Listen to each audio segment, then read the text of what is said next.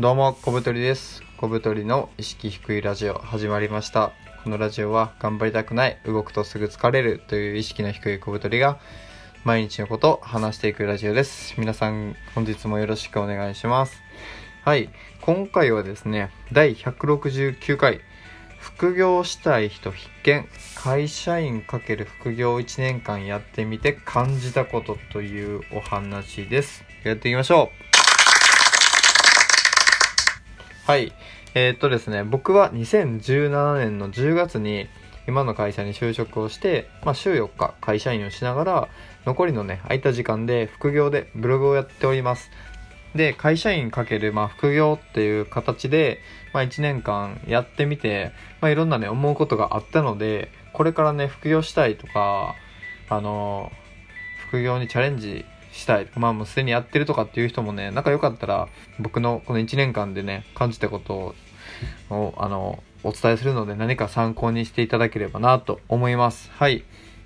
まず、まあ、もう、あの、ざっくりなんですけど、まあ、その、会社員副業というね、パラレルワークをやってみて、まあ良かったなと思ってます。本当に。まあ理由はね、たくさんあるんですけど、まあ単純にその収入も増えたし、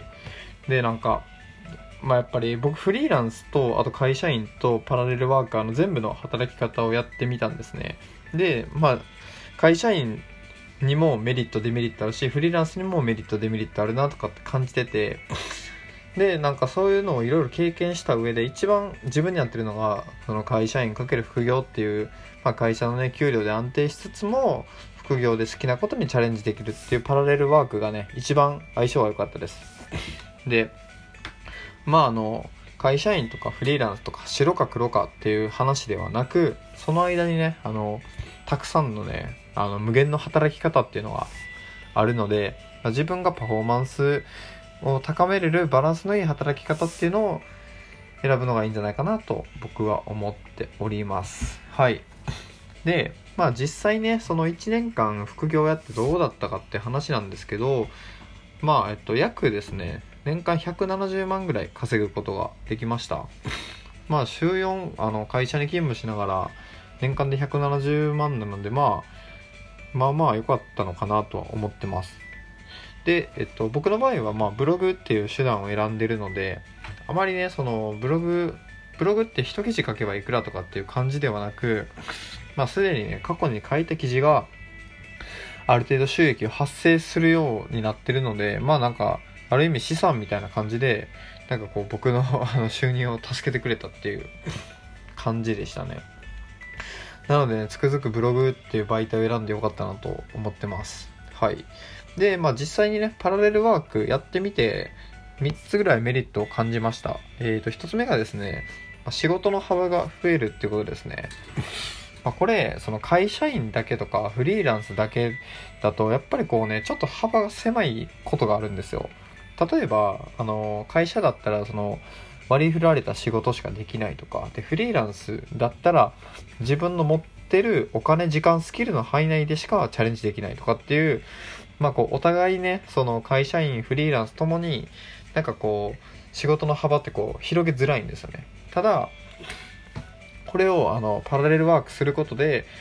まあ、会社でその割り振られた仕事で得たスキルをフリーランスとして何か自分が好きなことにつぎ込むとかその逆もできるし、まあ、相乗効果でねあのいろんなことができるので仕事の幅っていうのがめっちゃ広がります。はい。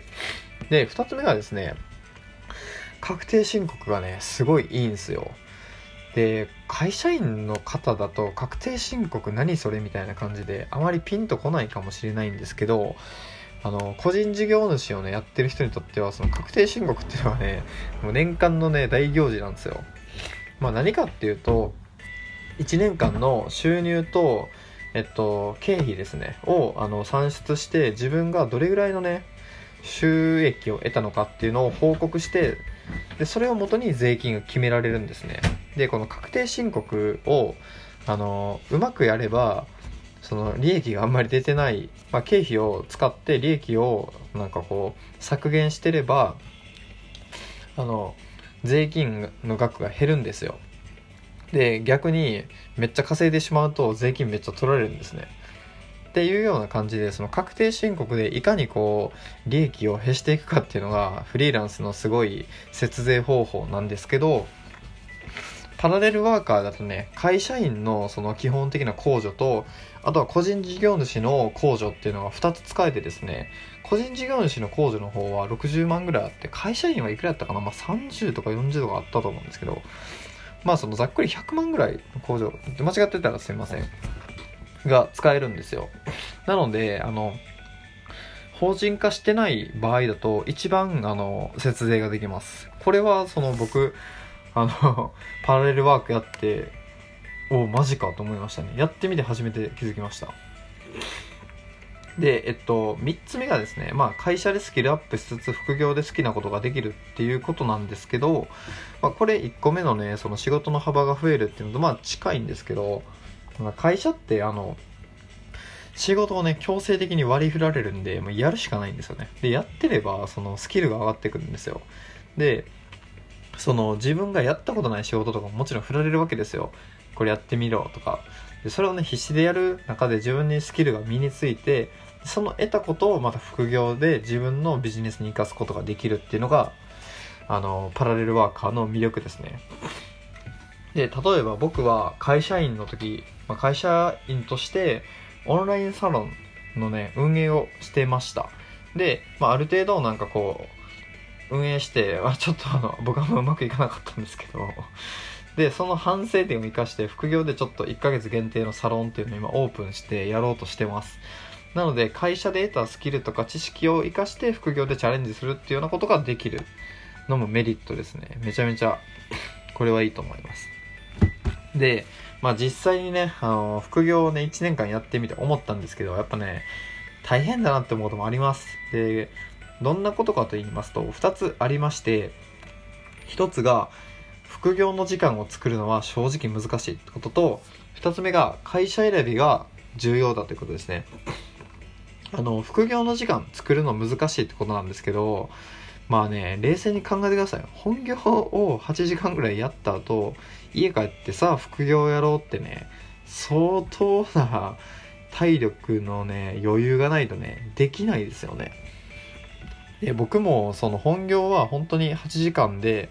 しっかり終わるし、残業もほぼないんで、超絶ホワイトなんですけど、しかもあの、家から仕事のまで徒歩1分ぐらいなんですぐ家帰れるんですよ。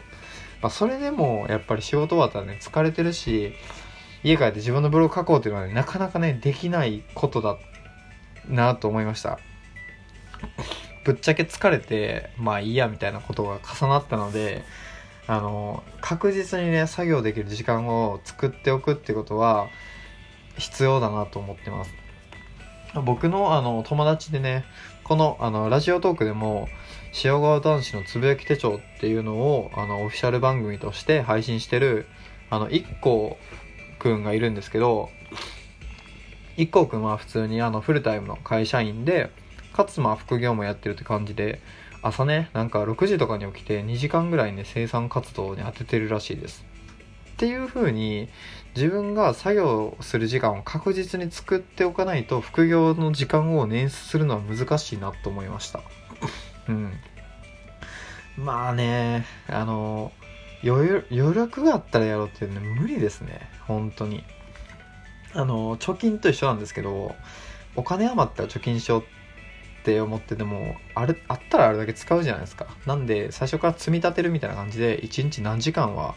副業の時間に当てるみたいにやる方がいいってことですね。で2つ目が会社選びが超重要っていうことです。